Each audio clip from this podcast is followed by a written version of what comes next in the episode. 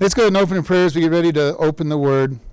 Lord, we just thank you for this day. We thank you for your Word, that you teach us what you would have us to know in each area of our lives, and that you have a purpose in our life, and that you desire for us to follow you. Help us to see that as we look at your Word, your Spirit guiding us. In your Son's name, amen. Philippians chapter 3, starting at verse 17, which we covered last week, and through the end of the chapter. Brethren, be followers together of me, and mark them that walk so as you have us for an ensample.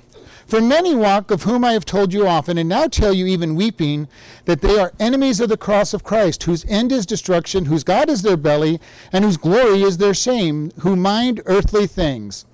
For our conversation is in heaven, from whence also we look for the Savior, the Lord Jesus Christ, who shall change our vile body and it that it may be fashioned like unto his glorious body, according to the working thereby he is able even to subdue all things unto himself.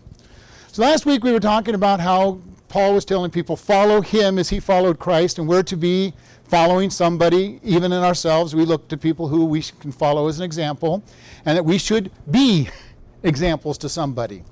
And Paul goes on to say, and this is an interesting thing, he goes, for many walk, of whom I have told you often, and now tell you even weeping. This is kind of scary, the word many. You know, Jesus, this, Jesus said that many in that day will say, Lord, Lord, didn't I? And he lists all kinds of religious things, and he'll say, Depart from me, I never knew you. To me, that's probably the scariest verse in all the scriptures. And this is why Paul tells us examine ourselves to see that you're in the faith. You know, that I actually have a relationship with God that keeps me. Because uh, Christianity is not a set of rules that say, do this, do this, do this, do this, and you're going to be okay. Those are easy for people to follow to a degree, other than trying to follow rules. but, you know, a lot of people have that. Here's my checklist. I read my Bible this morning, check. I prayed to God this morning for at least three minutes, check. Uh, I, you know, uh, didn't use God's name in vain this today, check. I uh, didn't have any bad thoughts. Well, maybe, maybe not this week, this day. You know, and we work our way down our checklist and say, ah, well, I'm, I'm a pretty good Christian today. God, God must really like me. You know, it's all the relationship. For by grace are we saved through faith. It is grace. No matter how bad we are or how good we think we are, it's all by grace. But it is a walk with God. And he says here, many walk. And he says he tells you often, and now he's telling you in weeping. Have you ever had your heart broken when you look at somebody whose life is so far from God and you're just weeping that it appears that they're not walking with God? They may claim to, they may even be nice people. I've met some really nice people give you their shirt off their back and just about everything they own who don't know Jesus. Know, and if you were to talk to them, they'll think they're going to heaven because of all the good things that they're doing. Jesus said, I am the way, the truth, and life. No one comes to the Father except by me. And it's important that we understand it. He is the only way. Not my good works, not the good things I do, not the bad things I do. Keep me out. It's what He has done. And it says here, He goes, many are going to be like that. And He says, I'm in tears because of that. I'm in tears for them because of where they're going, but I'm also in tears for what they're doing to the, his church that he's writing to. I have seen this happen where somebody comes in with bad doctrine, you know, bad bad doctrine. They come in and they can tear apart a church real quick. They go in and they they'll pull scriptures out of context, maybe not even use scripture at all. Uh, you know, use scripture and teach a whole bunch of legalism. You know, you must do all these things or you're not going to heaven. It's all by grace. Now, the good news is, and we'll get to this, is when He comes into us, He changes us and we start becoming more like Him and we start following His Word as He changes who we are. But it's not us that makes the changes that please Him, it's Him changing us. He's, he goes in and He says, They are the enemies of the cross. Enemies of the cross. How many times have you met somebody who's an enemy of the cross? Jesus told the disciples, if they're not for us, they're against us. Met lots of people over my lifetime that are really enemies of the cross, especially when I was going to college. I met lots of enemies of the cross there. They were adamantly opposed to anything to do with God and the word. Sad thing is when people are sitting in a church and they're an enemy of the cross, not believing in grace, not trusting in God's grace. You've probably been there and seen people like that, or even seen teachers. Or a pastor, unfortunately, can be like that. All about God's law and, and, and judgment and everything, not about grace. Jesus paid the price for our sin. That's the good news. when you're sharing the gospel with people, that's the good news. You're a sinner. You deserve to go to hell. But Jesus, the wages of sin is death, but the gift of God is eternal life through Christ Jesus. He came, He paid the price, and He holds out a gift saying, I've paid it. I've paid a debt that you can't pay. You know, we all owed a debt that we couldn't pay. It would be like having a, a quadrillion dollar debt. Yeah. No country, not all the countries in the world could pay that debt. And Jesus came along and said, Here, I have paid your debt. You couldn't pay it, I paid it for you. Well, no, no, thank you. I'll, I'll eventually get it paid, God. I don't want, I don't want your gift. Yeah, how many times have you talked to somebody and that's really what they've said? God, I don't, I don't want that gift. I'll figure, I'll figure out how to pay it off. Well, you're not going to pay it off in two or three lifetimes if every cent you gave uh, got went to it. And God says, it's yours. It's yours. And he says, they're enemies of the cross. And what do these enemies of the cross look like? In verse uh, 19, whose end is destruction. They're headed for hell because they're trusting in their works. The rich young ruler came to Jesus and he said, Good master, what must I do to be saved? Jesus' answer was, Why do you call me good? There's only one good. He says, Are you calling me, basically saying, Are you calling me God? Now, it's one of those statements that when you look at it, he's saying, Are you calling me God? Because there's only one person who's good, and that's God. And he's just dropped that. He didn't leave it, didn't pursue that. And he goes, Well, this is what you do. You don't, you, you don't uh, use God's name in vain. You, you know, you named a bunch of the commandments. And the, and the guy was very arrogant. He says, I've kept all those commandments since my birth. You know, kind of interesting, you know, how many people have never lied in their lifetime? You know, how many people have never stolen anything in all of their lifetime? You know, most kids have stolen something, and a good parent makes them go back and give it, give it back or pay for it. Okay? Uh, most everybody, including Christians, have used God's name in vain, especially when you take it in vain, not just as a curse word you know, using God's name in vain is using it lightly without respect to God. Our teens use it in respect in that way, and young people use it all the time that way. They'll write OMG, oh my God, and they are not thinking and praying about God. They are using his name in vain. How many times have we said, you know, good news and oh God, and we're not really praying to God, we're just filling in an explanation. That's using his name in vain. You know, this rich young man, says, Hey, I've, I've done all those things. and Jesus still didn't contradict him. He says, One more thing you have to do go sell all that you have and follow me. Give to the poor and follow me. What was he trying to prove? There's people who make whole things that there can't be, you can't be rich and be Christian. No, that's not what Jesus was talking about. He was following the Ten Commandments, saying, Go get rid of your God and follow me. And the answer was he went away sad because he had great wealth. God was trying, Jesus was trying to show him, you, you're not even following the first commandment. You shall have no other gods before me. And you're telling me you followed all the rest of them. The end is destruction. The wages of sin is death. He says, whose God is their belly. Now we think this, you know, he is not talking about gluttony in this particular statement. It comes out that it is whose God is the seat of their emotions and thoughts. How many people do you know that everything is determined by what they feel? I just feel like this is a good thing to do, so I'm going to go do it. You know how many people I have talked to over the years who are saying, Well, I just feel that this is a good thing to do and that God will bless you. And I go, Well, it con- contradicts these verses. It's not good. Well, I just feel like it is. Whose God is their belly. I feel, I want, I think.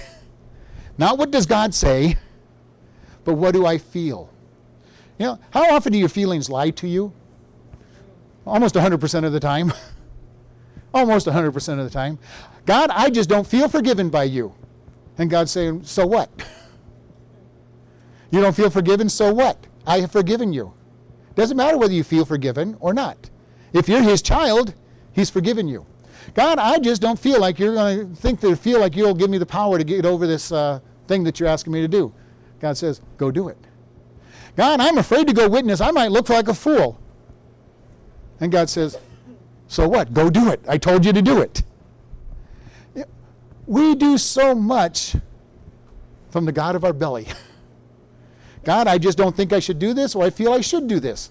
God, I know that you say that uh, adultery is wrong, but I just really like this person really well, and I think I think a one night fling would be okay. You know, God of their belly, doing what they want to do rather than what God says. Sometimes it's hard. It's, sometimes it's hard to do what God says.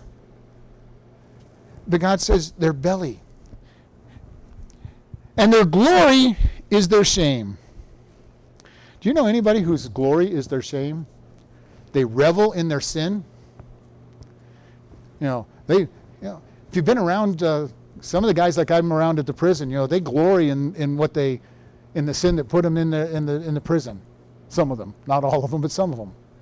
You know, I had one guy who was really uh, excited about how he stole from everybody and, and everything, and mad at the person who turned him in. you know, glorying in his sin, glorying in his shame.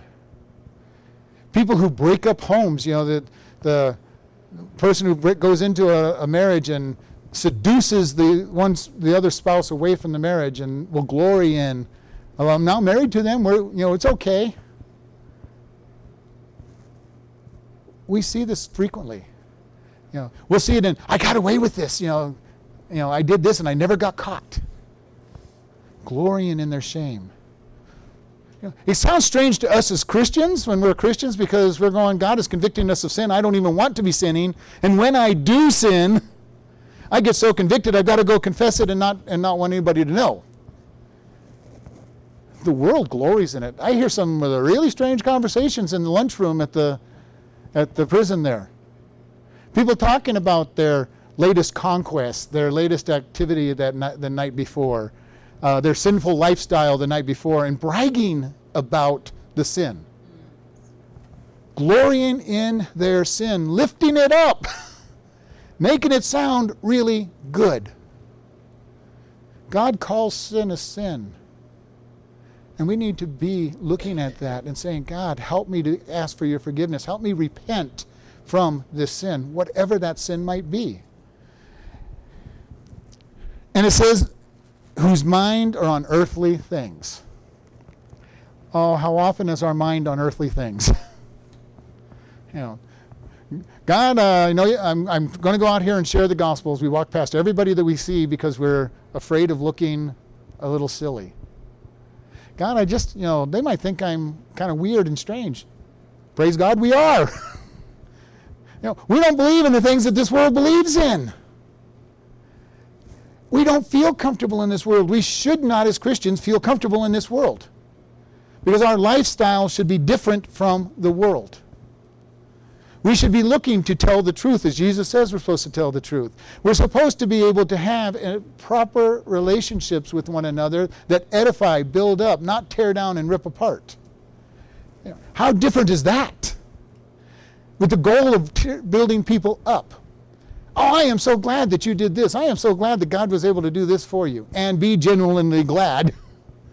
Where the world goes, you know, nah, they, they'll try to tear you down. It wasn't as good. Have you ever done something good and had everybody tell you that it really wasn't that great a deal? You followed God and they're telling you it really wasn't that great? The world does that all the time to you. They glorify the sin and they tear down God's ways of doing things. When you share the gospel, they go, "You can't talk that way. You can't. You can't. You can't be that dog. You can't be that dogmatic and and limited. You know, there's, you know, you're saying that Jesus is the only way to heaven. What about, you know, list off all these other different religions? Sorry, don't work. Jesus said, I am the way, the truth, and life. No one comes to the Father except by me. None of these other religions are going to do it. If they truly want to follow God, God will show himself to them. You know, how many if you're if you're into the materials that I'm reading, God is doing great things in the Middle East right now with Muslims. He is appearing to them in visions, telling them they need to follow him and then telling them what Christian to go talk to to get the whole truth. If you're if they're truly somebody in a religion truly trying to find God, he'll make sure they find him. Even if he has to go there himself. He'll make sure that they find him if they truly want to find God and not just follow a set of rules. He'll make sure it happens.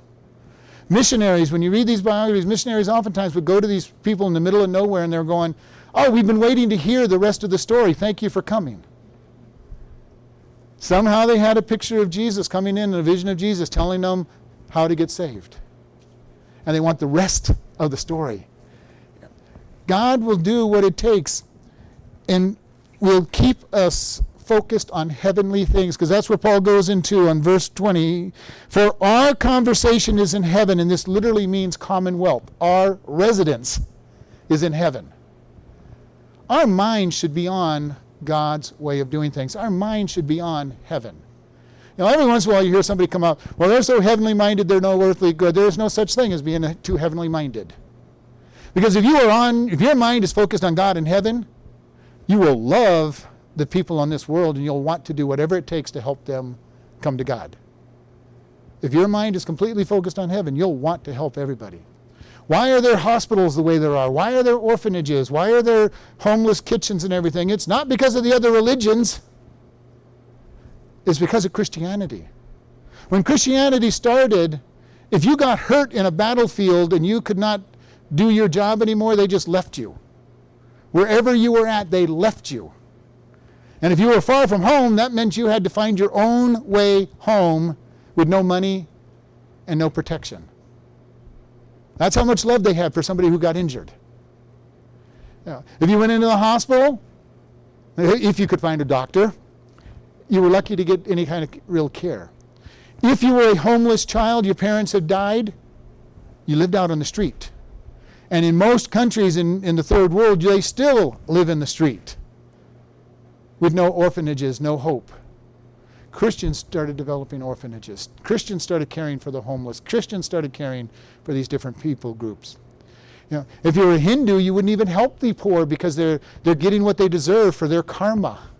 They were bad in their previous life, they're getting what they deserve, don't help them.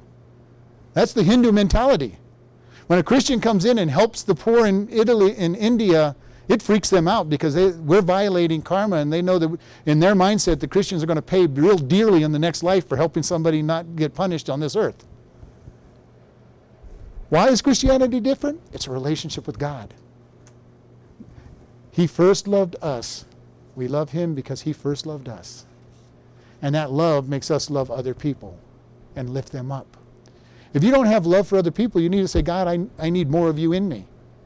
Maybe you need to say, God, I need you. I need you in me. or at least you need more of him in you. Paul says, Our conversation, our life, our home is in heaven, from whence also we look for the Savior, the Lord Jesus Christ. Jesus is coming back. we look to heaven and he's coming back. Probably fairly soon.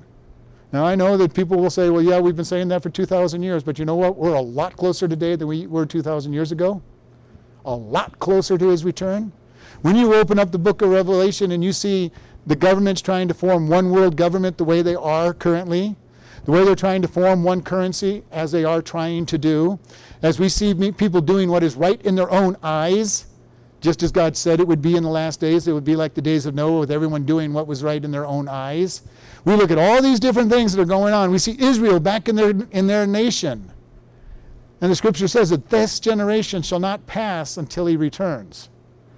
All these things we have in line that were predicted and, and prophesied, I don't know how close we are.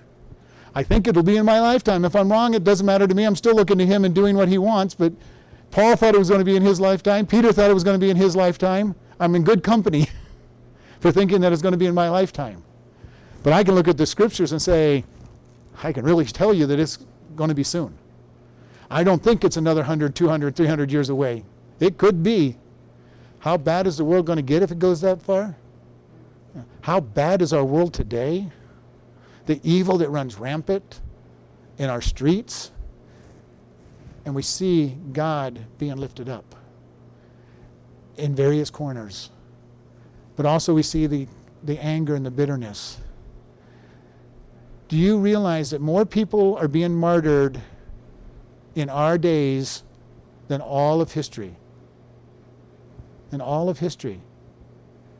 We are having hundreds of thousands of people martyred every year. Most of you don't hear about it because you're not reading the Voice of the Martyrs or listening to the Christian news and everything. The, the Coptic Christians in Egypt who got killed, 200 of them made big news because they put it on, the, they put it on YouTube. That was a small, small martyrdom as far as it goes. And I'm not belittling that martyrdom. I'm just saying that is a small number compared to what's going on. Whole villages being destroyed anymore because they believe in Jesus. We live in a dangerous time for Christianity. Our world and in America is changing. It is becoming harder to be a Christian in America. People are looking at us and saying, How can you believe that archaic stuff? Or worse. We have businesses going out of businesses because they dare to take a stand on what they think God's word says. And people are putting them out of business. It's going to get worse. It's going to come to a time when we are going to be in prison. We are going to die for our Christianity. Christianity. Why do I say this? Because I want you to be ready. Being warned is to be ready. Be ready for it. Are you willing to take the stand for Christ? Start making that decision now because the time to make your decision is not when you're facing the guillotine or the however they're going to the gas chamber, however they're going to execute us. That is not the time to be saying, "Well, God, do I trust you enough to die?" You know, just when we were teaching teenagers, the time to make a decision on whether you're going to have sex is not when you're in the back seat of the car hugging and kissing. But you probably shouldn't have been in the back seat hugging and kissing in the first place. But that is also not the time to decide how far you're going to be going. Because your feelings are dominating you at that moment. Your decision had to be made before you got yourself in the situation. We need to say, God, how far, how much do I trust you? How much will I allow you to put me through? Are you willing to let God put you through all the way to death? I hope that I am at that position. I think I would be at that position. I believe that God would give me grace enough to go through it when it happens. But I'm making the decision God, give me the strength. I'm making my decision now that I'm going to stand for Him. And it's hard sometimes to stand for Him. You know, it might even be easier if you're facing death to make that decision. How about if it's deny Jesus or lose your job?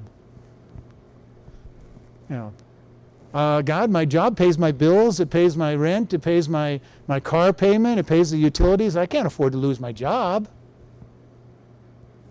Might be a little harder, wouldn't it? Because now you've got to live through that decision of obeying God. Start thinking about these things. How strong are you going to be for God? When it comes down to losing something you think important for God, are you willing to do it? Or are you willing to just say, God, I'm going to turn around, it's not worth it? Can you be forgiven from it? Yes, you can, but you know, there's going to be consequences. And we've said this over and over. Every time you sin, there's a consequence. Every time. And we, our thoughts need to be on heaven. And it says, Who shall change our vile bodies that it may be fashioned unto the, his glorious body according to the working thereby that he is able even to subdue all things to himself? God is changing us. This first one for change, who shall change our vile bodies, is a process of change. That's what we're going through when we accept Jesus Christ as our Lord and Savior. He declares us perfect. And we've talked about this. We are justified. He says, You are perfect. Then He spends the rest of our life sanctifying us, making us more like Him. How does He do that? He keeps letting us get into positions where we have to make a choice of do, committing the sin or not committing the sin. You know, you know, God lets you get into those places. You know, could He stop us from doing all that? Yeah, He could stop us. He could say, well, I'm going to stop your whole free will and you're going to do what you're supposed to do automatically. Then He'd have a whole bunch of robots running around, which is not what He's looking for. He wants us to make decisions to let Him change us. And you know, every time we do it, you may think that when you're giving up that sin, you're giving up something. But how many times have you come through? You've given up. You've given up what you thought you wanted to do, and all of a sudden you got to the other side of it and saying, "Wow, God, you really do have a good blessing on this other side. It's really been wonderful." Six months later, you look back and say, well, "I'm not doing that sin anymore," yeah, and I don't miss it. God has such a plan on the other side for us. You know, our ultimate reason for getting saved is heaven, to go to heaven. But you know, the wonderful life He gives us on this world is wonderful as well. He is in charge, He gives us peace. Doesn't mean nothing bad happens. Lots of bad things happen to us all the time. Driving down the road and your tire blows out and you almost go off the road. Not a good thing. You got all kinds of things you have to do. You got to buy a tire. You have to hope that you kept control of your car. Hopefully, you didn't do damage to your car when the tire blew or tire uh, to your rim. You know, what's the good? Who knows? Maybe you get to witness to a tow truck driver. Maybe you get to witness to a car a tire salesman. If you have a really bad thing, maybe you're witnessing to a salesman. yeah. You know, God kept me on this. He kept me alive. The car's totaled, but I'm alive. Who knows what it is that He's trying to let you do through having bad things happen? But you know, if you focus on Him, you'll find out what He's eventually find out what it is that He's bringing your way. All things work together for good for those that called according to the purpose of God. Not some things, not most things, all things. When something bad happens to you, you, you know, you can do what I do. I go many times. I'll go, God, I don't understand why this is happening, but I'm gonna. I know it's for good, so I'm gonna just trust you. Yeah. I don't know why my car is sitting. My second car is sitting in my driveway right now, but it's sitting in my drive, you know, in the driveway, waiting to be fixed. You know, why? Who knows? God's got a reason. Yeah. Maybe something else was going to go wrong with it. It is, it is 19 years old. It keeps, keeps having lots of little things go wrong. But you know, why does He let things happen to us? So that He gets glory. He gets lifted up. If Jesus is lifted up, He'll draw people to Him. And God is going to change us. And it says the ultimate goal is to change Him like His glorious body. When we die, when we get raptured, we will get a body just like His, perfect. I am looking forward to the day when I have a perfect body. Now, whatever a perfect body means in heaven, I don't know, but I'm looking forward to the day. You know what I'm thinking most that I'm looking forward to, and I've said this before. I'm, look, I'm looking forward to the day that I don't forget the things He's taught me. Now, I have forgotten so much that I have learned over the years. I have forgotten things I learned last the last month or two. It's terrible when I'm teaching and I can't remember somebody's name and I know that I'm supposed to know the name from the Bible. You know, I'm terrible when I got to be retaught a lesson that I was supposed to have remembered from, from a previous lesson. I am looking forward to the day when I don't have to relearn any of the lessons. They're going to be stuck there and not forgotten. I don't know about you, but that's my. I don't care much about anything else. I'm looking forward to the day that I don't have to relearn. And then it says, who according to his work is he is able to subdue all things unto himself. Subdue is the word hupotasso, it means to arrange under. It's the same thing as submit. He's going to put the whole world under his authority. Everything will say, bow down to him and say, Lord. Satan at the white throne judgment will bow down to God and call him Lord before he's cast into hell. Everything, everyone will bow down and declare that he is Lord. Some of us willingly and happily, because he is our Lord now. Some will have it enforced upon them because they rejected him. But he has the power to make it happen and will make it happen at the white throne judgment, if not before then. You can do it voluntarily and say, Lord, I am just happy that you are my Lord. And bow down voluntarily. Many millions, billions, trillions are going to be forced to bow down and declare he is Lord. Lucifer and the demons will be forced to bow down and call him Lord before they're cast into hell. He will have what he says he's going to have. And he will have what he says is correct. We can do it voluntarily or non voluntarily. And we're going to close in prayer here. Lord, we just thank you for this day. We thank you for how much you love and care for us. Lord, if there's anybody listening on this message at any point in time that doesn't know you, we ask that they will admit that they're a sinner, that they will acknowledge that they need you, and turn to you. Repent of their sins, ask for forgiveness, and turn to you and make you Lord, fully trusting in you.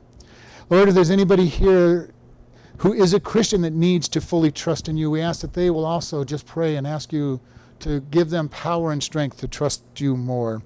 And we just thank you for all that you've done in Jesus' name. Amen.